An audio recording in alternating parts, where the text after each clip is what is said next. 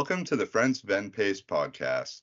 My name is Josh Plotkin. I'm the Chief Operating Officer for Nurse Practitioner Associates for Continuing Education, better known as NPACE. NPACE is a nonprofit continuing education organization founded in 1980 by a group of nurse practitioners looking to help advance the profession and bring nurse practitioners from across the country together for professional development opportunities. NPACE is an ANCC accredited provider of continuing education, offering in person and virtual conferences and on demand CE programs for nurse practitioners. We welcome you to visit npace.org for more information on everything NPACE. The Friends of NPACE podcast is an exciting new venture for NPACE. We look forward to this podcast being an opportunity to bring guests and friends of NPACE together for important healthcare discussions. Our hope for this podcast is that it becomes an opportunity for the NPACE community to hear and learn from the amazing people and resources that interact with our organization. We are excited that you've chosen to tune into our first episode, where two nurse practitioner leaders who we'll introduce in just a moment will be having a conversation about NP trends in self care, obesity, women's health, and how this all translates to clinical practice. Before we make your before we make our introductions, wherever you get your podcasts, we want to remind our audience to please subscribe, rate, and leave comments and reviews. We can't wait to get our conversation underway with two amazing guests today. And without further ado, let's introduce them. Our first introduction is is with one of our NPACE team members and host, Terri Schmitt. Terri currently serves as the executive director of NPACE and she has been with NPACE since 2020. She's been a fantastic leader for the organization. In addition to being the NPACE executive director, Terri also works clinically for Galileo Health as a family nurse practitioner and diabetes advisor, and previously served as a professor and dean at Chamberlain University School of Nursing and in various other clinical and educational leadership positions. She has worked in healthcare for almost 30 years 22 of those as a nurse practitioner, and she has served in several community positions advising on diabetes, obesity, and pediatric health, and she's worked with specific populations across the lifespan in health promotion and disease prevention. Our next introduction is for someone very near and dear to NPACE. She is our guest today as an expert, but is also part of the NPACE family. Dr. Mimi Secor has served NPACE many years and is currently an NPACE Board of Directors member and speaker. Mimi is a nurse practitioner, national speaker, educator, a number one international best-selling author, and a health and fitness advocate. Mimi has been a family nurse practitioner specializing in women's health for 43 years. Recently, she has been more focused on health and fitness and she is also senior faculty with NPACE Partner Advanced Practice Education Associates, APEA, and is a fellow in both the American Association of Nurse Practitioners, AANP, and the American Academy of Nursing, AAN. Terri and Mimi, we are so happy to have both of you with us today. We look forward to the conversation you're about to have and look forward to learning from both of you. Thank you, Josh. Thanks, Thank Josh. you, Terri. Uh, thank you, Mimi. Um, I'm so excited to have you here. And it's wonderful to have this Friends of NPACE podcast really launching. So big thanks to Josh and Yes. um, Ryan and the crew for getting that going. But anytime I can corner you, Mimi, and talk women's health, the health of professional NPs, obesity, that's why you're here. So I, Oh, I am so excited. Such an honor to be here with you. Thank you. I really appreciate your time today because I know you're an expert in this topic. You know, this journey is personal for me on lots of levels. And I, I see it. There's not a day I don't practice clinically that what we're about to talk about doesn't impact my patients, sometimes all of them, regardless of where I've seen them. yeah. So I want to start by just hearing a little bit about your journey, how you got into this topic of women's health and obesity and how those mingled together for you. Want to tell us a little bit about that? Yeah, you know, I prepared as a family nurse practitioner, but very soon in my career, I just fell in love with women's health. And I found that in the context of taking care of women, they really shared so much about their lives and they wanted help with their lifestyle and with their stress. And I just feel like that is a has always been a focus for me to be able to help people have better quality of life, healthier habits. And I've just been ramping up that interest in recent years as a result of really learning how to practice self care in my life. The past 10 years, I would say, is when I've really turned my my ship around and been much more consistent. I like that. Yeah, it's funny how what we learn and we practice in our personal life can help improve and translate what we're doing with patients. Yes. Yes. Um, more than just following a set of guidelines. And I have to say, my daughter was really pivotal in this because at the age of 59, I decided in one of my, you know, maybe some people would think it was kind of crazy to go back and earn a doctoral degree at age 59. But I hadn't really learned how to manage extreme stress. So within a, the first semester, I was really crashing and burning in my typical style. And my daughter happened to be a, at home at the time preparing for bodybuilding competitions. And she said, Mom, what are you doing? I said, What do you think I'm doing? What does it look like I'm doing? I'm reading articles and books and doing my homework. She said, No, you're just crashing and burning like you always do. I thought you were supposed to be a healthy role model as a nurse practitioner. And that was like, boom, a stake in my heart. I, I realized that I was a hypocrite, that when I was out in public, I looked like I had it all together. But at home, behind the scenes, I didn't and internally I didn't. So she helped me gradually really learn how to deal with extreme stress and coping in healthy ways. So when I graduated with my DNP, I'd lost 30 pounds. I'd learned to bodybuild. My chronic back pain I'd had my entire career was gone. My mindset was so much more positive. I wasn't bullying myself in my brain. You know, so many of us are hard on ourselves. And I literally didn't know what I was more grateful for the doctoral degree or just getting my life back and feeling like, wow, maybe we have a business here. Maybe we can help help others to adopt healthy habits and become more resilient, especially as their stress levels go up. So that's really my motivation for where I'm at today. So you really had a personal aha very moment. personal uh-huh that's so very funny because personal. that's the exact question you asked me when we had this discussion about you know what was your personal aha moment and i truly had one also i won't share that here now we could talk about that some other time but do you think because i see this struggle in my patients all the time and, and and they want this thing this ideal thing and so this is part of why i think these new medications are so enticing to people because they want this rapid fix without having to change anything else. Right. Right. But so many of them just keep repeating over and over and then they give up. If they haven't had a personal aha moment, I mean, what is that thing that patients bring that make them ready? I think that it's individual and that's our responsibility to figure out what that is. That's why I always ask their why. Why do you want to improve your health? Why do you want to lose weight? You know, what is that burning desire? Do you want to be able to get down on the on the floor and play with your grandchildren? Do you want to live another day? Are you worried you're going to die early?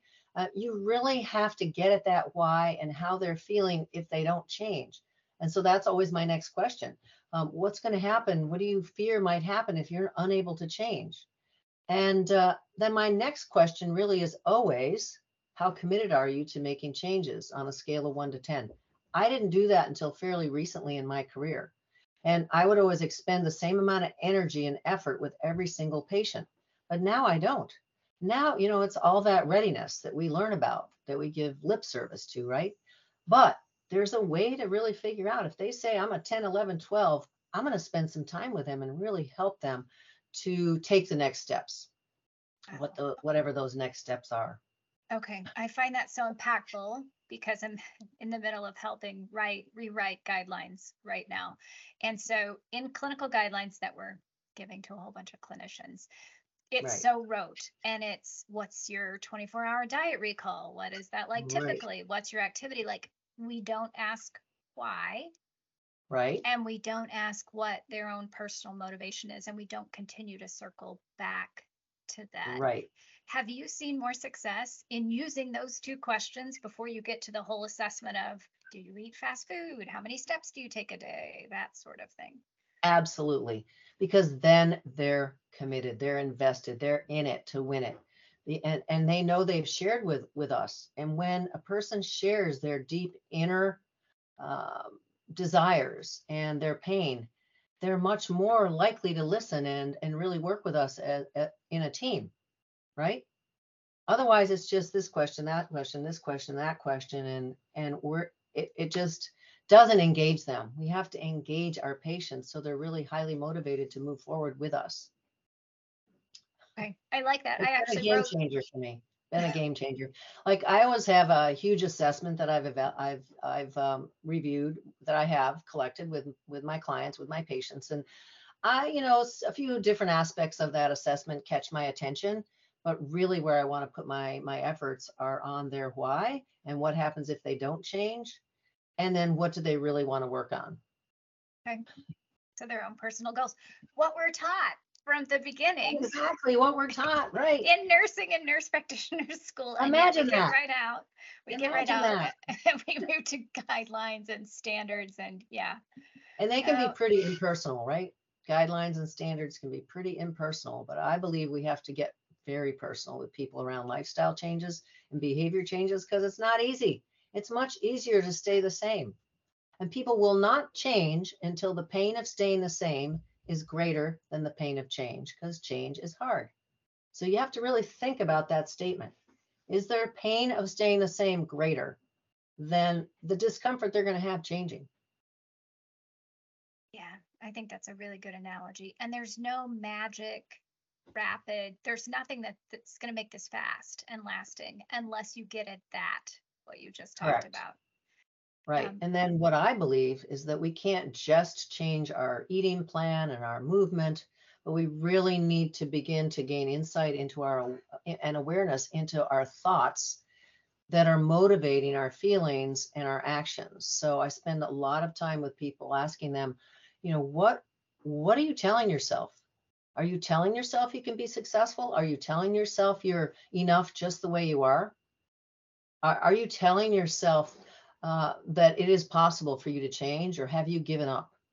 So, if we are constantly talking to ourselves in a negative manner, that's bullying, and it's not Mhm. okay. We don't we don't want bullying in any form, and we as nurse practitioners can get caught in the trap because we're perfectionists, right? We are perfectionists. We pile a lot on our plates, and we're really hard on ourselves when we just don't hit 100% on every one of those expectations. Yeah, the, the positive affirmations and self-talk are very much key in this journey, I think, and celebrating Yes. those really small wins and being gentle. Yes. We talk to ourselves in ways we would never talk to other people. Right. So that has to be that has to be worked on. That is a habit that's just as important to, as movement and eating healthy and um, better sleep and all of those aspects that are so critical to an overall revamping of our lives. Yeah, yeah, it's so connected. So I want to circle back to that, but I first want to ask you because you, people are coming to you specifically to to discuss this topic.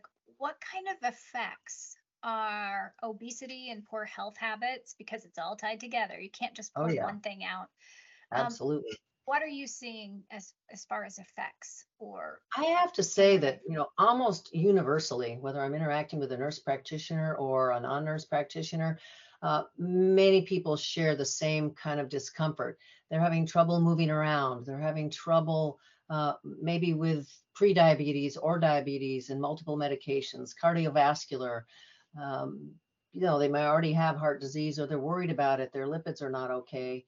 And a host of musculoskeletal and orthopedic complaints usually come along with this, not to mention the mental health problems of stress, anxiety, depression, even suicidal ideation. And just that constant feeling of frustration and anger that you know people will direct at Mhm. themselves and hopelessness. I mean, it's Mhm. all almost a package deal. You know, it's, it's really, really traumatic for patients when they're caught in that entire uh, whirlwind of disease or potential disease. Yeah, it is. Um, of course, most of the diabetes advising I do now is adult diabetes, and 90% of that is type 2. And Right. and the rates of depression in that population are so much larger than the general population and the population Right. without diabetes. And I just Right. don't think we talk about, and I think it's tied to what you're saying. And I find that those patients aren't sleeping, whether they have obstructive sleep apnea or not, and they're fatigued all the Mhm. time. And they're Mhm. and they feel so defeated. There seems to be so much shame people carry around. They don't want to stand on the scale. They don't want to check their blood sugar because no matter what, it's bad, right? Exactly. Exactly. So that's why I think there's a huge advantage to taking on the role as a health coach to be able to help people realize that even tiny little changes are going to be game changers for them. They're going to start feeling better about themselves. They're going to build self confidence, self esteem. And just those tiny little changes like drinking more water may help them feel less fatigued because 73% of our brains is water. So we have to train people who learns you're supposed to drink eight eight ounce glasses of water a day? I never learned that. I know it's a little bit controversial right now whether we really need that much but i know a lot of us wake up in the morning and we have headaches and we're tired and we don't think to chug a big glass of water what do we do? We shoot for a starbucks with an extra shot of espresso and pray it holds us for an hour. Yeah. It's- no, it's not quite right it is the small changes and over time they do they do make an impact. I had um i had a fitness trainer that i follow on instagram the other day make this analogy and he had this huge wine glass and he had this tiny eye drop bottle and he's like so this is just one change and he goes people in two or three weeks get frustrated and he just started putting drops in the glass and every drop was a day and he's like there's seven days and you couldn't see any change and he's like okay here we are at 21 days but he said, if I continue to do this for three months, for six months, this one change. Exactly And so I was like, well, that's really impactful. I worked with an athlete recently, and um, she was just shocked at how much better she felt increasing her water intake. She just never liked drinking water. She would be hard pressed to drink four little four ounce juice glass equivalents of water in a day, and she was working out two or three hours a day, and she was passing out. And when she started seriously increasing her fluid intake, her life changed. Her health improved so much, she was shocked. Wow. Shocked. Small change, right? There you go. I had another patient recently who never understood she should drink a lot of water and she was constipated her whole life started drinking more water and guess what she started pooping and she was like so thrilled Instead of writing a prescription for something amazing, right? yeah Just yeah and small tried this and this and this and this she'd tried all the prescriptions that we'd all get you know that people had given her You know, and I think sometimes that's a problem when we're in a 15 minute visit and I have this patient who has severe obesity. I have to cover like everything instead of just going, why don't you just drink so much water? Is this agreeable? And let's talk in two weeks and see how you feel. Just pay attention to yourself. But we're talking about blood pressure and how many steps you should take. And this is a meal under 400 calories. And here's how many we times a day. overwhelm people and that again i have to say health coaching you take your cues from the patient you figure out what they really want to work on and of course we need to prioritize what that is we need to help them understand what's most urgent but often we layer on so much in terms of what we want our patients to do they just walk out glazed over and go to Mhm. mcdonald's because they feel so defeated so by sharing too much information with patients i realize now I did a disservice to patients over the years by doing that. I, I didn't understand. No, I like that too. I'm writing that one down. Too much information. Information, too much information. We think it's power. Of course we do, but we're in our brains with all this information in our brains. We want to just share with every patient. We have to appreciate that the rate at which we talk matters. Like I tend to talk too fast, and that can really be hard for people. And I also tend to give too much information, although I'm really slowing down on that now. But also, if we don't see patients very often, we feel that additional pressure, especially if the visits are short.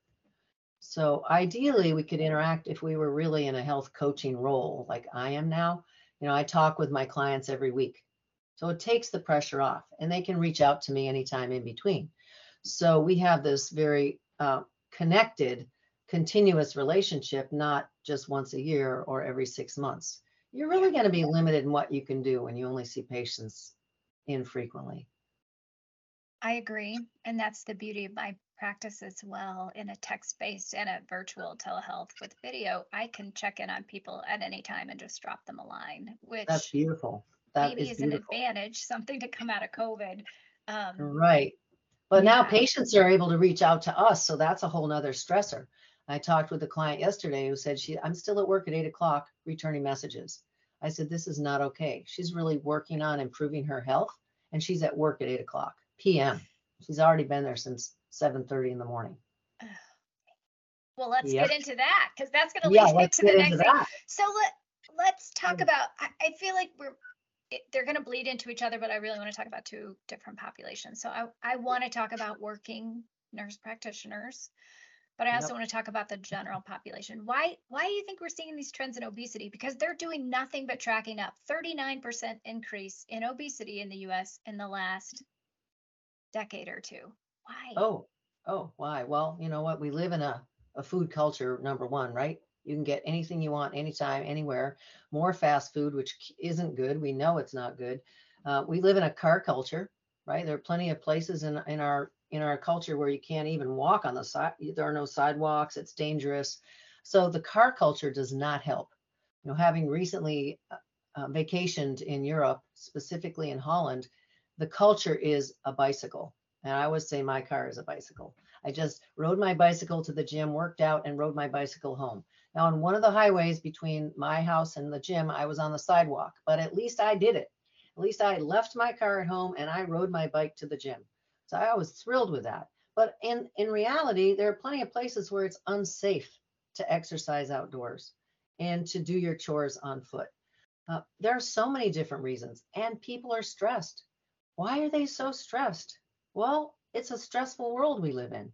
And who's teaching people to deal with the stress and become more resilient? We give lip service to it, right, Terri? We learn about stress, we learn about resilience, but do we actually um, have our feet held to the fire when we're in our educational programs?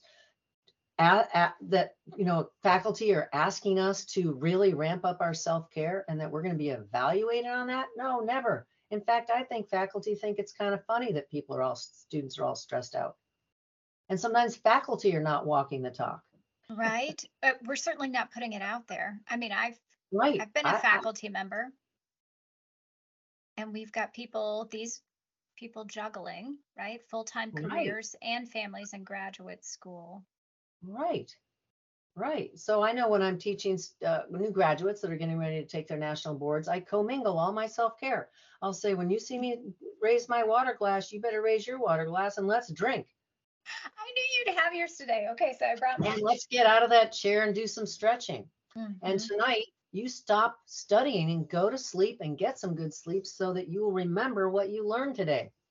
I mean, all that should just be constantly commingling uh, with us as students, nurse practitioner students. Faculty should be helping us so that we are getting healthier during our programs. Now, I can't say faculty during my DNP program helped me to get healthier, but my call, all of my student peers, we were a very healthy group. We were very aware of wanting to be uh, um, healthy during our program, which I'm very grateful for. Very grateful. That's nice. We do need It to maybe band together and hold each other accountable. All I remember is just so much We reading and We writing that. in my PhD program. There was Oh, I no. And it never ended. The minute I finished an, a- an assignment, I'd be working on another one. I was like so paranoid. Oh my gosh. yeah, yeah. All right, so let's, what do you think? You- work with a lot of nurse practitioners. I do as well. In my clinical job, I actually work with a lot of much younger, new to practice nurse practitioners, and they are all very healthy. They like hike in Colorado and they they do all these amazing things. And I'm like, Whoa, I have a desk I sit at. So, Yeah. but how yeah. do you think we're doing as a profession overall? Taking care of ourselves, dealing I with don't stress. think we're doing a great job, honestly, mm-hmm. but I think the system has changed so much recently that it's kind of really oppressive. So I know over my career, I've not had much opportunity to use the bathroom, eat any kind of major meal at work. I've often, you know, just not been able to even drink a lot of fluids uh, at work, but I know it's getting worse. I know there's incredible pressure to just constantly increase numbers. You just mentioned the 15 minute visit. We didn't used to have 15 minute visit, visits, but rarely. We had 45 minutes with a new patient, half an hour for follow ups, and occasionally a 15 minute visit, but not very many. And that was even stressful. That was even Yeah. stressful. So now what people are encountering, nurse practitioners are encountering, is really a difficult lifestyle. Very like they can't chew a protein bar in between patients because then they can't talk on the phone with a patient. So they have to just drink like a protein shake or skip, skip meals, skip nutrition. I see it all the time. And then they're expected to work at night catching up on EMR and weekends catching up on EMR. And you know that's that's now the new reality of these professional positions that um, nurse practitioners are taking. But honestly, most of them never signed up for that. And then what happens to family and loved ones and children and relationships and fun and just hanging out, just relaxing. It Well, is a very Yeah. hard lifestyle right now.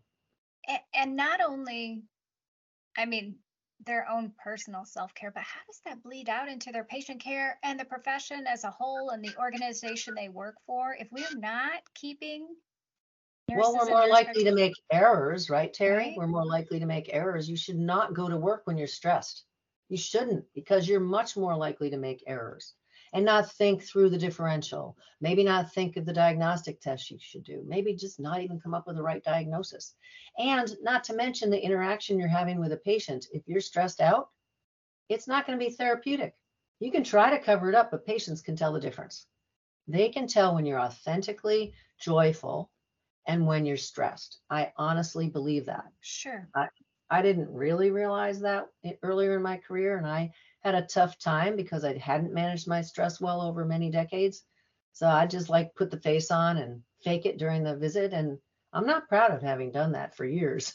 and I No, I was think- miserable. I was miserable. Yeah.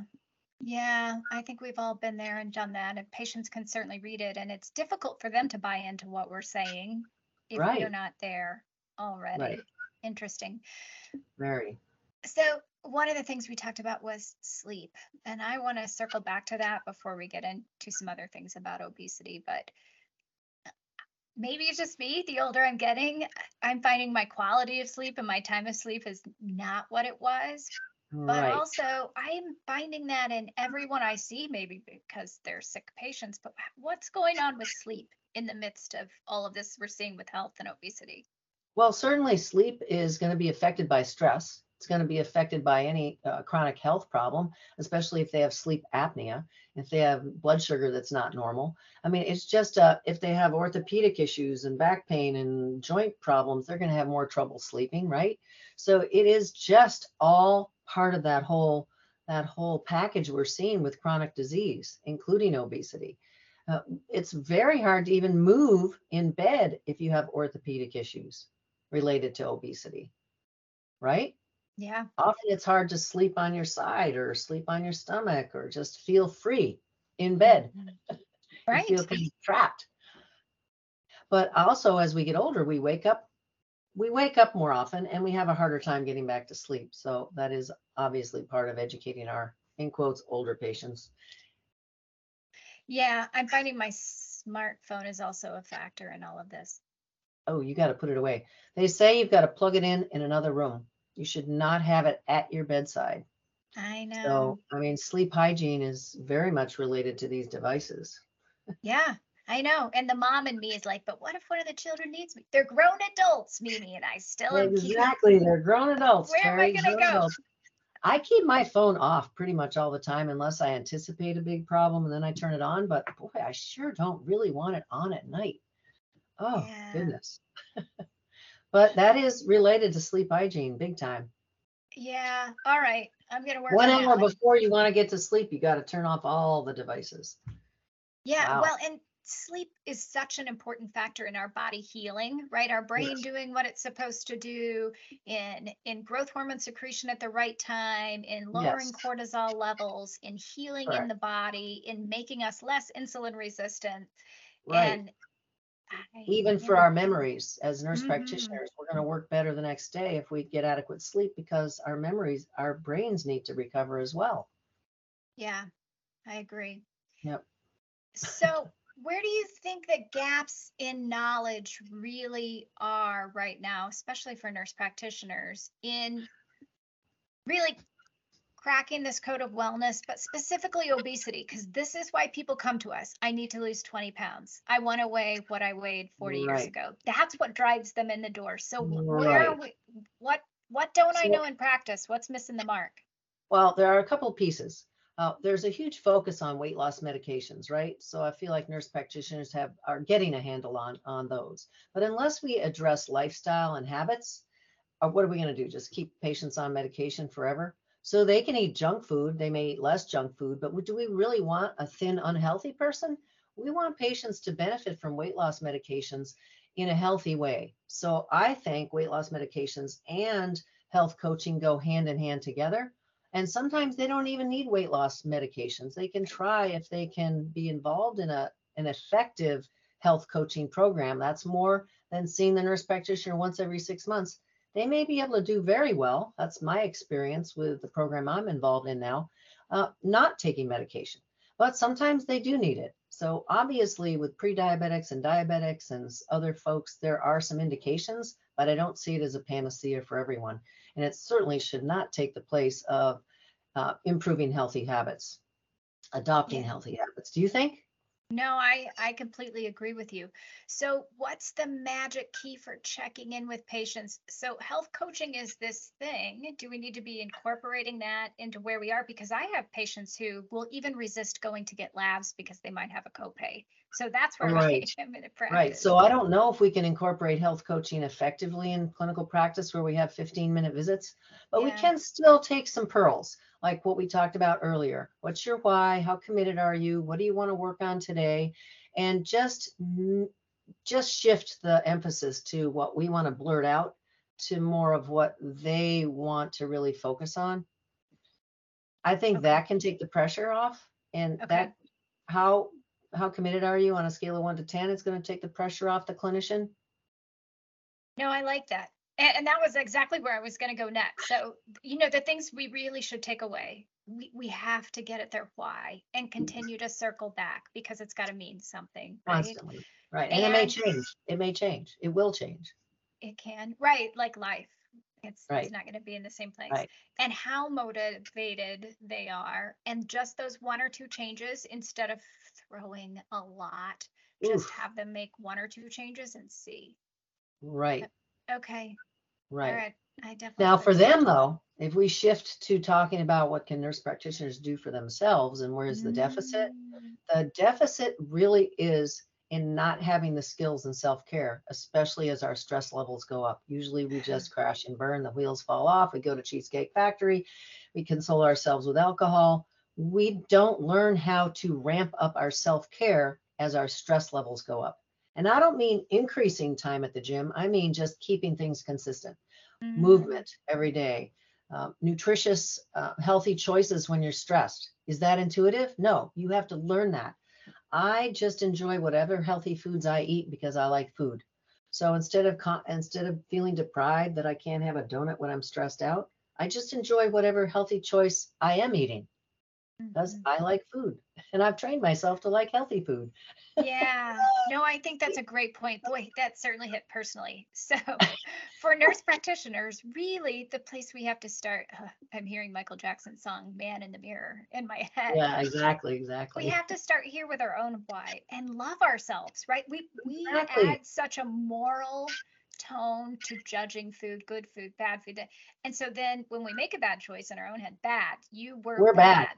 We're bad. We're bad. There are and no bad bad foods. because we made right instead of just saying there are just there are are food choices that we make suboptimal food choices we make there's no Right. good and bad food um you're not a bad person when you have a donut you know we Right. just really have to work with our patients to help them understand the power and ourselves the power of our inner thoughts Yes. And, And pay attention to words. ourselves. What makes us feel better? What gives Yeah. more energy? What right and what can you do when you're in despair with your stress level take care of yourself what's going to serve you to help you feel better it's not crashing and burning and just you know doing what you've always done it's going to be changing the way you deal with that stress in a positive way So I think it's all about nurse practitioners to instead of go, okay, I'm going to do this one more thing, and this, what can you say no to first? so Exactly. add on. My- we just My mother adding. gave me a little, my mother gave me a little button. She said, put that on and wear it every day. It says no. Practice saying no. I loved that idea. Yeah. We try to be everything to everyone at all times, but it really can backfire. I spent a whole career doing that. And, you know, you can achieve a lot, but at the detriment of yourself, the joy of having long term relationships. You just can't hold the carrot out until, you know, you catch up on EMR and then see your best friend once a year. I mean, I have some major, major regret with having done that uh, over time just because I've always been so busy with my career and not had that continuous connection with friends like I would have liked.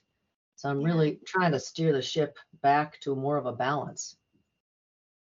No, I appreciate that. This is definitely what I needed to hear today. I appreciate Uh-huh. you just Well, speaking you're an so overachiever personally. too. I mean, we love what you're doing for NPACE and you're definitely an overachiever, Terri, but there is there is a way for us to have it all. We need to engineer our lives so that we can fit in those blissful activities and relationships that we really feed our souls. Very, And- very important. I agree with you. And then other things just fall into line. And you know, we're trying to do that and teach that when we're on ground and in person and also with our on-demand learning. We've got wellness. Which I love. got- You've really, you've really done a great job incorporating self-care into the conferences, into the uh, virtual experience with NPACE, and I just think that's invaluable. Invaluable. Well, it's personal for us, right? Right. It is very personal for us because your quality of life today, this minute, right now, this is all we have right now, this minute. Why not be happy and joyful and feel good physically and mentally than feel miserable? Yep. And just like any good good effort, it's going to be a slow and steady process. So we'll keep doing it, sprinkling it in. Well, I think what what's so do. cool is the process is the reward. So we always think the reward is the end point, but it's not the end point. It is not. You know, we're very goal oriented as nurse practitioners, but the process should be the reward. So that's why we want to help people choose foods they enjoy, choose activities they enjoy, uh, choose a lifestyle that's healthy that they're going to thrive on, not be Yeah. miserable. We're not counting the minutes till they can get off that damn diet. right? It's the journey. It's like taking that beautiful hike or road trip. It's what you see along the way. Let's create a beautiful lifestyle for ourselves and for our patients that we can embrace and be happy following. Isn't that a concept? It is, and it's all tied to obesity and professional practice and wellness. It is. It is. Okay. Before I wrap us up here, I do want to give a shout out to you and the health coaching that you do because I've I've been a participant in it and it it was life changing for me, Mimi. It Oh, really has started me on a journey over the last 16 weeks or so that's made a difference in how I feel and that's just such a drop in the bucket to the Oh bigger my gosh, picture. But thank you so much. yeah, I can't there tell you how much it means to me to really have that sacred relationship with mostly nurse practitioners, helping them get the get their health back and the joy in their lives back, and just feel like they have more more self-esteem and control in their lives. It, it's just making such an impact on me late in my career. I, I just am full. My heart is full hearing that. Well, I have to tell you as a as a participant, it is the first time in a life as a caregiver and a mother that I felt truly cared for in a healthy way. And that was impactful and I think that's why you're you're having the impact that you are on other people. It that's something. Thank you. And that's what health coaching is all about. You know, it's bringing Yeah. your unique personality and your unique self to that particular role. Yeah, well, thank you. And if people want to find you or anything you've written,